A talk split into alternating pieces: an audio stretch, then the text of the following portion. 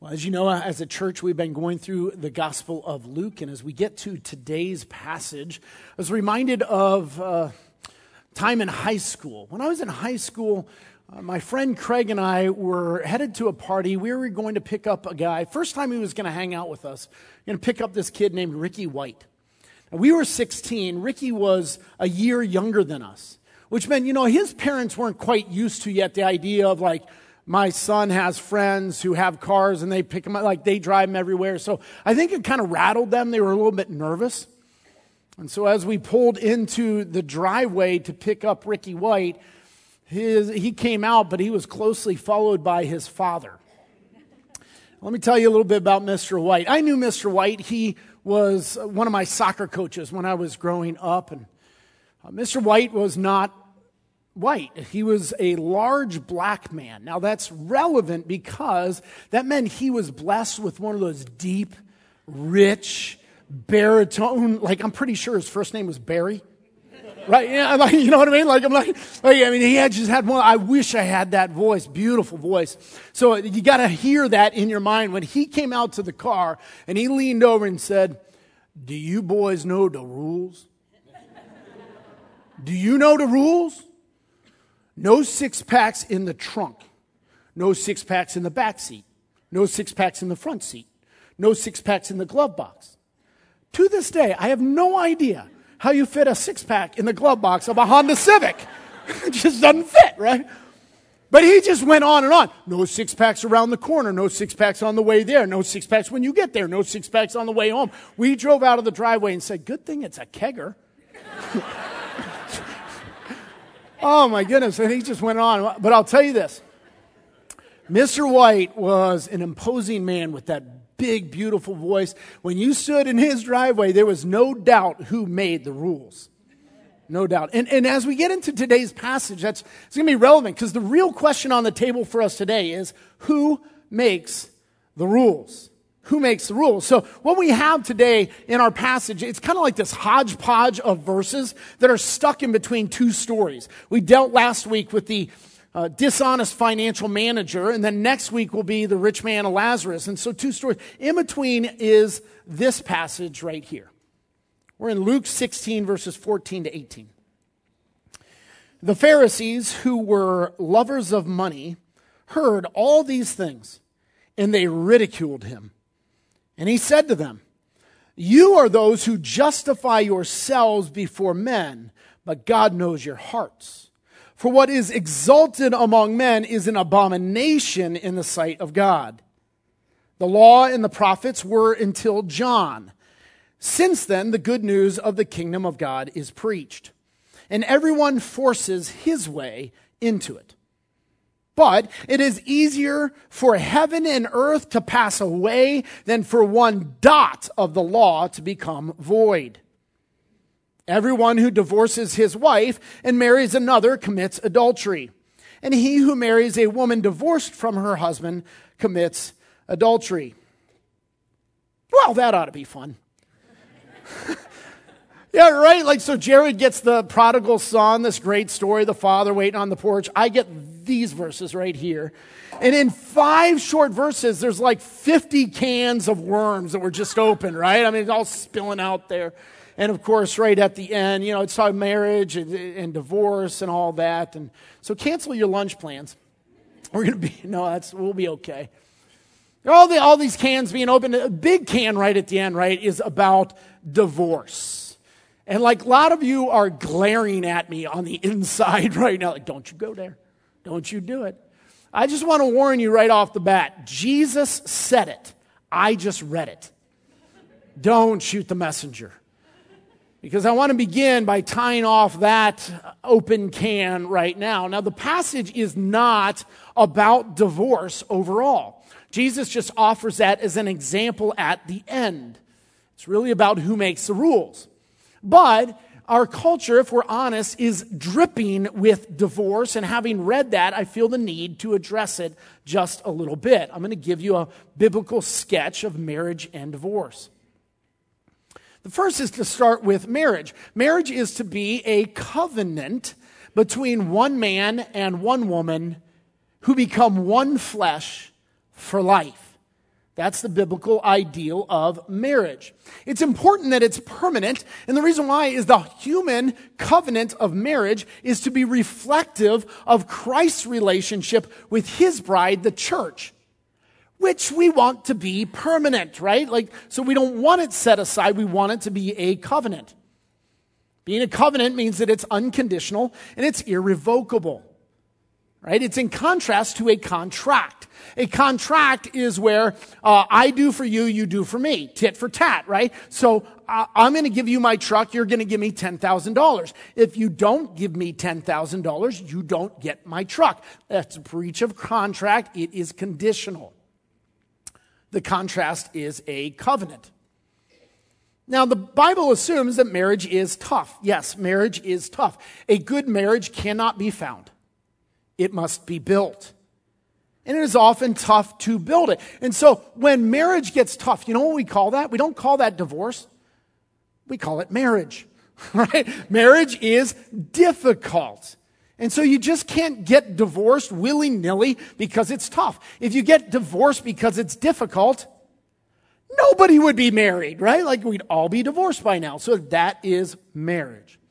Now, there are two biblical justifications for divorce. Chose my word carefully. Not necessarily does it need to cause divorce, but there are two justifications that is, adultery and abandonment.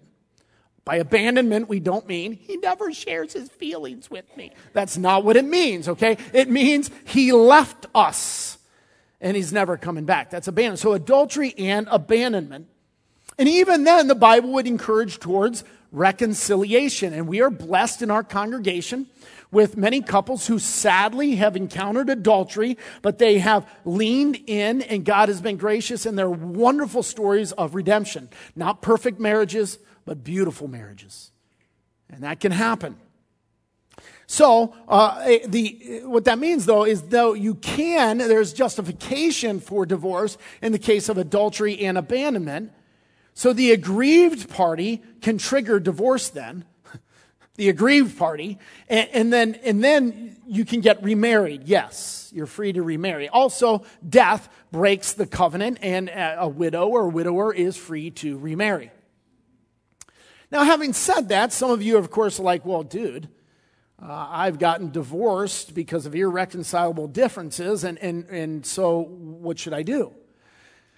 Well, the biblical answer is that you seek reconciliation with your spouse. God still views that evidently as a covenant that you are still in. So you need to go seek reconciliation, not because you trust your ex, but because you trust your God.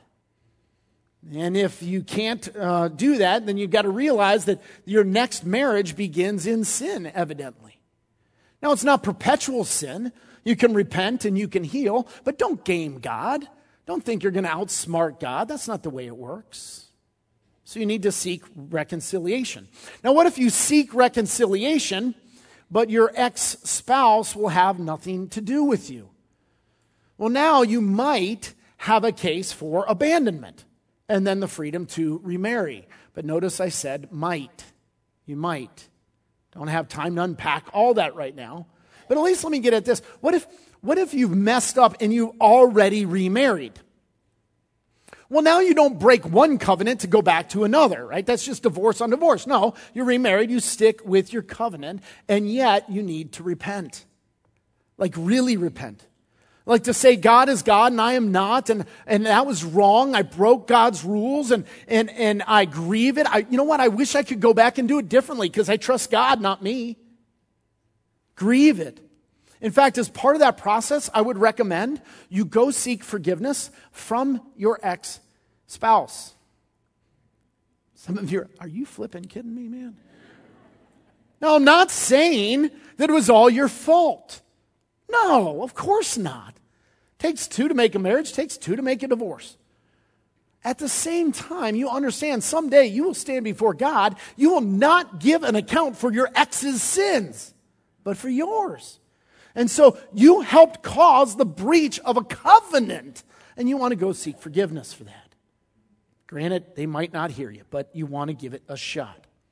All right, now, that right there, because Jesus threw that bomb out there, I felt the need to address divorce and marriage, and I wanted to begin my sermon with that so that I could make sure I have no friends left in the room.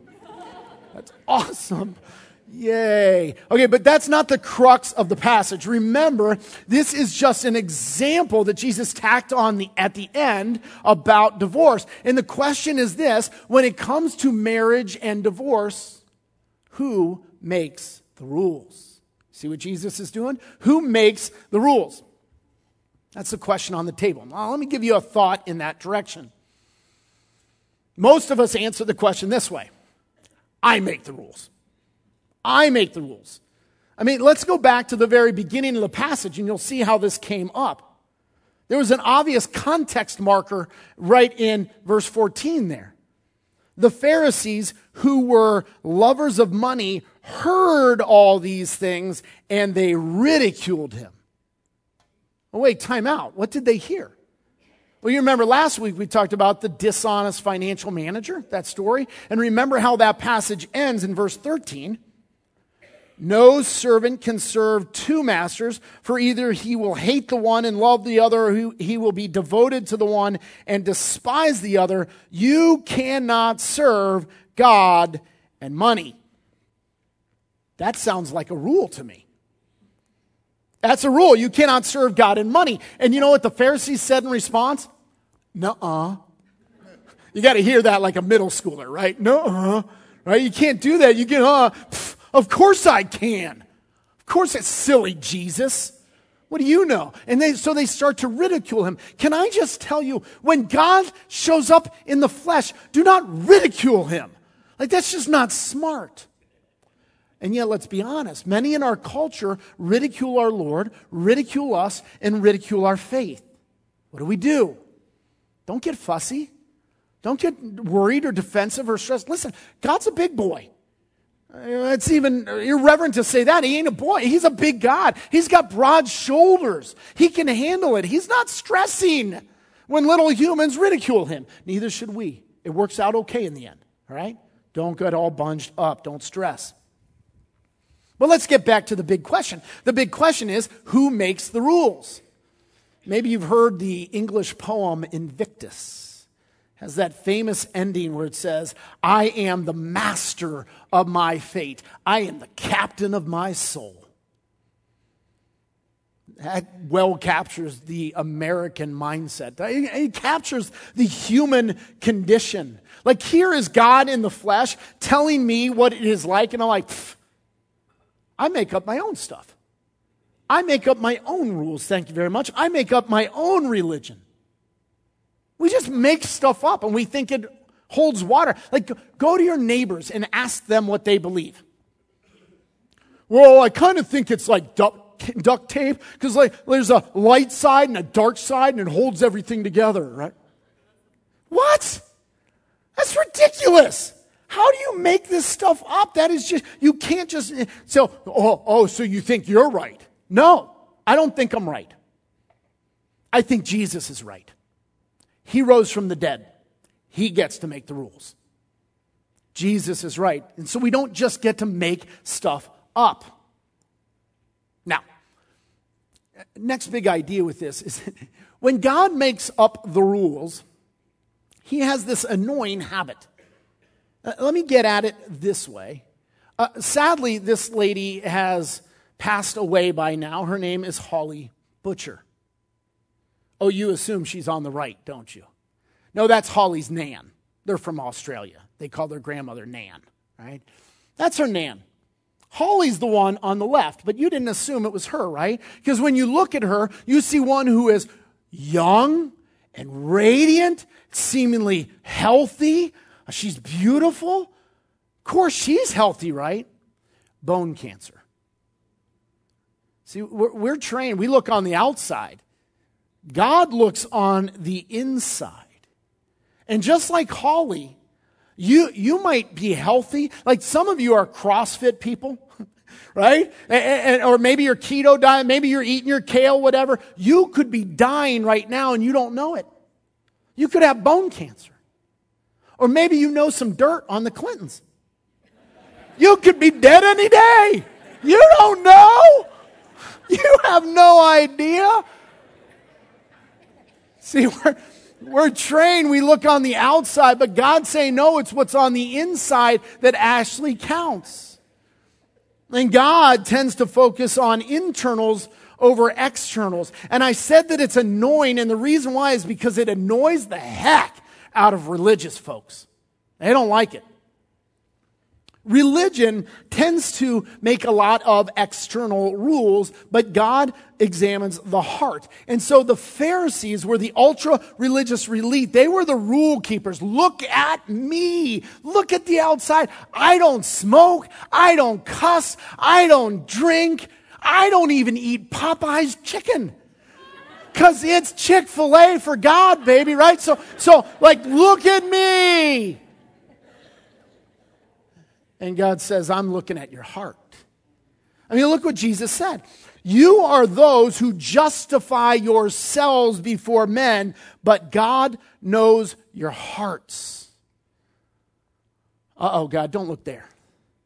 Don't look there. It's kind of ironic. Sometimes as pastors, we hear people uh, say the phrase, hey, God knows my heart. They say that in the context of, I'm about to sin. I know what God says, but I'm going to do it this way. God knows my heart. Listen, the idea of God knowing your heart ought to terrify you. If not, then you have a very low view of God and a high view of yourself. Jesus says, God knows your heart. And those were not encouraging words. He followed it up by talking about an abomination. That's not good.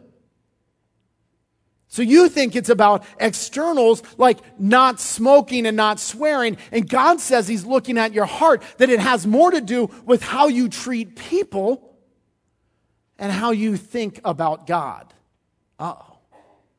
I mean, after all, think about this. What if we were able to t- make a, a freaky sci fi movie camera and we could record the thoughts of your heart and mind throughout the day? Everything you feel towards people? Everything you've thought about me when I started the sermon about divorce. Like it's all recorded, right? And then what we're going to do is we're going to play it on the big screen for all your friends and family to watch. Oh, please don't do that. None of us would pass that test. That's going to be a very gross moment. God is not looking at the outside, He's looking at the inside. It's the heart that counts. Now, here's the next big thought. So, since it's the heart that counts, what we do is, oh, great. So there are no rules then, right? Oh, time out, cowboy. Hold up there. Because what it actually says is no, God makes the rules. You don't, but there are rules. Look, look what Jesus says. He said, The law and the prophets were until John. Since then, the good news of the kingdom of God is preached, and everyone forces his way into it. Now, the law and the prophets, that would have been shorthand for like the entire scriptures known to them. We call it the Old Testament now because we also have the New, right? So that means the whole Old Testament. And Jesus sets it up in contrast. So the Old, Old Testament, the Old Covenant was up until John the Baptist. Since then, we have the good news of the kingdom of God. And then he says, and everyone forces his way into it. Now, that phrase is a very difficult one to translate, let alone to interpret. And much ink has been spilled on what that means. Here's my guess. I think it means that I want to force my rules into the way of God. And now, now we, we the, the law and the prophets were till John. Now we have the good news of the kingdom of God, and everyone wants to force their understanding. We want to put our words in God's mouth to force our way into God's way. And Jesus says, nope. Can't do that. Now, there are still rules, still rules. Like he goes on, he says, but it is easier for heaven and earth to pass away than for one dot of the law to become void. What's a dot of the law? Well, that refers to the tittle. Look at this graphic, if you will. You see in red some Hebrew alphabet characters there you look on the right, you see there are two different Hebrew letters. The only difference is in that blue circle there. That is a tittle or a dot. It's one little small stroke makes a difference. Listen to what Jesus is saying. He evidently has a very high view of the Word of God. Some people say, well, it's just the ideas, the general ideas of the Scriptures account. Jesus is saying, no, it's the words. Even more so, it's the letters. Even more so, it's the little dots on the letters. Like, that won't pass, the dots on the letters won't pass by. Heaven and earth could, but they won't. The rules stand. They stand. And so what we want to do is we want to make the scriptures like malleable and flexible so that we can force our way into it. And Jesus says, no. No. Now, an understandable question comes up like, if not one dot of the Old Testament passes away, then why don't we have to keep all of the Old Testament laws? Have you heard this question? It's a really good question. So, when we look in the Old Testament, what we see is there are three categories of rules there's the moral, the ceremonial, and the civil. Let me, let me address the ceremonial first. The ceremonial rules were those ones that made Jews distinctly Jewish. This would be like the kosher diet, and you can't eat shellfish, and don't boil a kid in its mother's milk, and don't wear this fabric with that fabric, and just weird, right? But it made them distinct people. Now, as we come into the new covenant, Jesus has fulfilled all those. We don't have to keep them. In fact, the apostles were quite clear that a Gentile does not need to become Jewish in order to become Christian. And so those are fulfilled and set aside. Then there are also uh, civil laws. Remember, Jew, the Jews were a theocracy. And so there's like, if there's this crime, there's this punishment. Now, a lot of our laws are based on theirs, but we're in a new government now. And thirdly, there's the moral laws. Now, here we have things like do not steal, do not kill, do not lie, do not commit adultery. Those are moral rules, and those are carried forward. In fact, they are usually affirmed in the New Testament and sometimes made even harder by Jesus, right? So they, they get carried forward. Now, what, what this does for us is when some people go, wait, time out. How is it that you Christians, you say that homosexuality is sin based on some passage in the Old Testament, but you eat shellfish? Because in the same passage, it tells you not to eat shellfish. How do you, how do you do that? Well, because one's part of the moral law that gets carried forward, the other is part of the ceremonial law that is fulfilled in Christ and is resolved. Okay? And actually, what you find is the, the prohibition against homosexuality is actually affirmed in the New Testament. And so, see, it, it gets carried forward. And so the point is then that as God makes these rules, yes, they are still relevant. They are His rules, and we don't get to make the rules.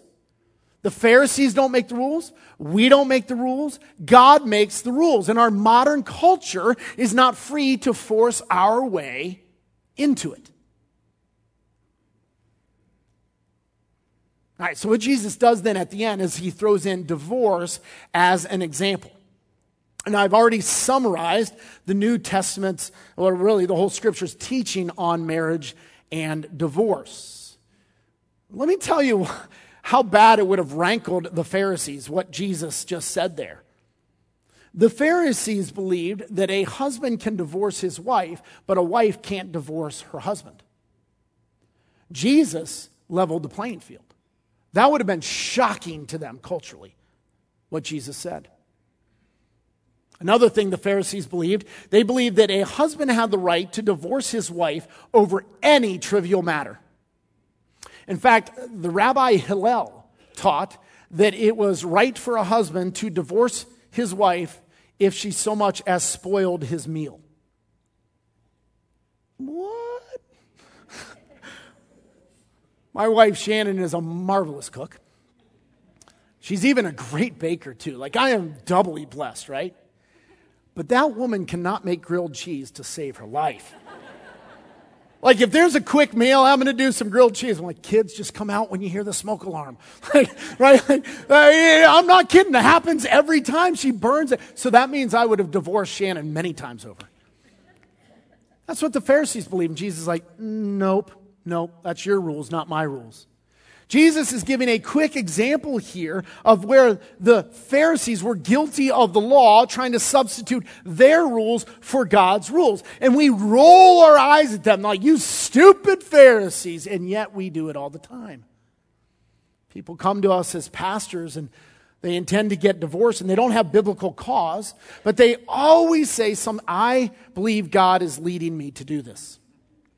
I believe God just wants me to be happy, and I, I feel He's leading me to get divorced. And we show Him the scriptures, and we're like, based on what? This is you forcing your words in God's mouth. And just know, like this stuff was really culturally sensitive back then. Like when Jesus was saying this, he was nailing the Pharisees on their view of marriage and divorce, and they didn't say amen. Just like no one's saying amen today. it's culturally sensitive then and now. God makes the rules. Now, I think, let me give you another idea with this. I think there's a weird tension that happens in our hearts when we start asking the question, who makes the rules? Because on the one hand, like I want to write the rules for my own life. Thank you very much. I want to force my way into the way of God. And in my natural rebellious state, I don't like it when God makes rules for me. But on the other hand, I also know that's exactly what I need. That's what we need. Hey, can we disagree about something? This world is fallen and broken and messy and painful and hurting. And you know who broke it? We broke it. Humans broke it. Humans are breaking it. Humans are causing the pain. So what's the solution? That a bunch of humans make up more rules? Does that make sense? Like understand this. If you get to make the rules, we don't follow your rules. We all make up our own rules. So now what we have is anarchy.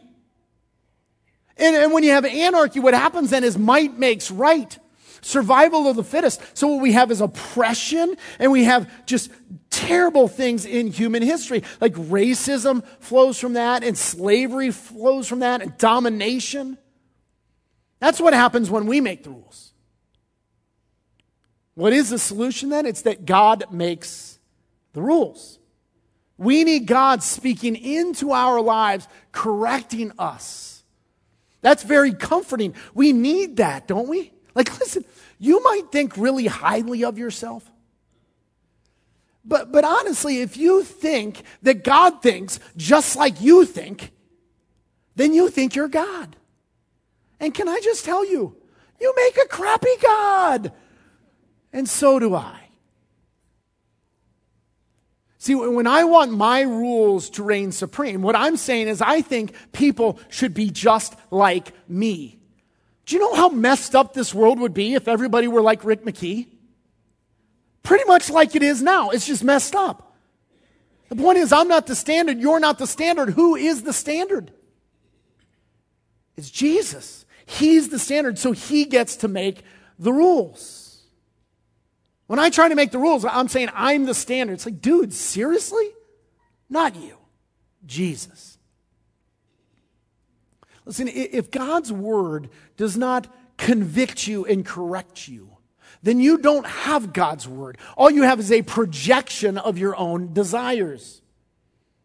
Maybe you've heard that phrase that God made humanity in his image, and humanity returned the favor. We remake God in our image and we force our way into his. And what a tragedy. Because there's no doubt we have fallen humanity that needs a holy God to speak into it. But instead, we stop our ears and we try to put our words in his mouth. You know what we need? We need someone outside of humanity, somebody bigger and better and holier and smarter and wiser who can speak into our mess. We need God to make the rules. But when we're at odds with God, our temptation is to correct him. Not to let him correct us, but to correct him, which is why they ridicule Jesus. There's Jesus saying, You can't serve two masters, both God and money. You can't do that. And they said, Yes, we can. See, in that moment, they didn't allow the God of the universe to correct them. They attempted to correct God. The question, who makes the rules? can be stated this way Do you correct God or does God correct you? Oh, and that's easy when you agree with God. But what about when you disagree? Do you correct God or does He correct you? Now, to be honest, this stuff is very, very easy to look backwards into the past about these kinds of things because hindsight's 2020, right? Perfect vision and hindsight. And so I can look backwards in history and go, idiots. Pharisees were such idiots. Slavery in America? What the heck were we thinking? What idiots? Nazi Germany? Idiots. God was convicting then and knew you know that at that moment in history, instead of being corrected by God, they chose to correct God. They didn't listen. They stopped their ears. But listen, folks, God corrects every culture and every era, including ours. We haven't arrived. He is speaking. He is convicting. He makes the rules. And so one of the things I'd love for you to think about this week is if God makes the rules and if God convicts and corrects, what is it in our culture today that you think God might say, mm, nope, wrong? Or maybe here's an even better question What is it in your life? What is it in your life that God would speak into and correct? And if God has spoken, that's it. Don't ridicule him. Don't try to veto him. Don't try to override him. Listen to him. Let him be God and you be the servant. Now, some of you, we, we have a wonderful congregation with a lot of wonderfully broken people. And I realize a lot of you know that you that God makes the rules and that you've blown it and you've really screwed up really bad. I've, I've got some great, great news for you. You are not saved by rule keeping. You're not saved by rule keeping. So there was the law and the prophets that Jesus referred to. What the law did for us is it gave us a bunch of rules so that by trying to keep them, we realized we couldn't keep them. We realize that we are lawbreakers by nature. It's not that the law saved us, the law showed us that we need a Savior. Then you know what the prophets did? They came along and promised that a Savior was to come. That's what they did for us. Now we are in the age of the good news of the kingdom of God. It's good news, not good instruction. Instruction is rules, what you need to do in order to earn God's favor. It's not good instruction. It's good news. News is about what's been done. The broken body and the shed blood of Jesus when he hung there on the cross and he said, it is finished. It's done. And so it's not about rule keeping in order to be saved. Did you notice throughout the New Testament? That is why the sinners loved Jesus. The prostitutes, the tax, they loved Jesus. You know who hated Jesus? The rule keeping Pharisees. They didn't like him. You don't need a religion of rules. What you need is a redeeming relationship with Jesus himself. You need to let God be God and run to him, return to him, reconnect with him. Stop trying to play God. Let Him be God. Now, before wrapping up, I want to address one other issue about divorce in our culture. Because I realize most of, the, most of us in this room have been touched by divorce. My parents got divorced. Many of your parents got divorced. Grandparents got divorced. Many of you have been divorced, some multiple times. Some of you have children who have already gotten divorced. This really hurts, and I get that. So what? So shame, condemnation. You're ruined. There is no hope. That's not what Jesus says at all. That's not what Jesus says at all. No, there's good news. Listen, of course it's broken.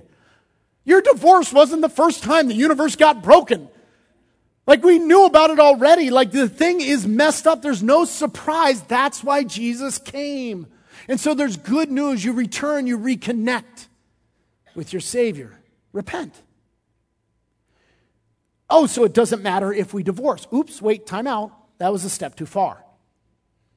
No, the rules are still God's to make. Our rule making brings sin and pain. God's rule breaking, uh, excuse me, God's rule making brings grace and freedom. Listen, did you hear what I just said? Following God's rules brings freedom. When you are saved in Christ, you are not only saved from, you are saved to. You are saved from your sin and the consequences of your sin, but you are also saved to a renewed relationship with God. You're saved to walking with God. You're saved to a new life. You're saved to the f- rule keeping freedom that is in His will. And I don't want you shut out from that.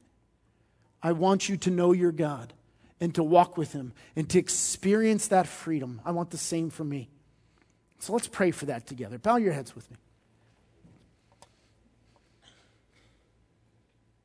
Father, if we're honest before you right now, we are by nature rule makers where it's not our place, and we're rule breakers. And we've messed up this world and we brought sin and pain, yeah, with divorce and many other things as well. And somehow in our arrogance, we assume that our rules should reign, and it's just ridiculous. So we repent of that in your presence right now, Lord.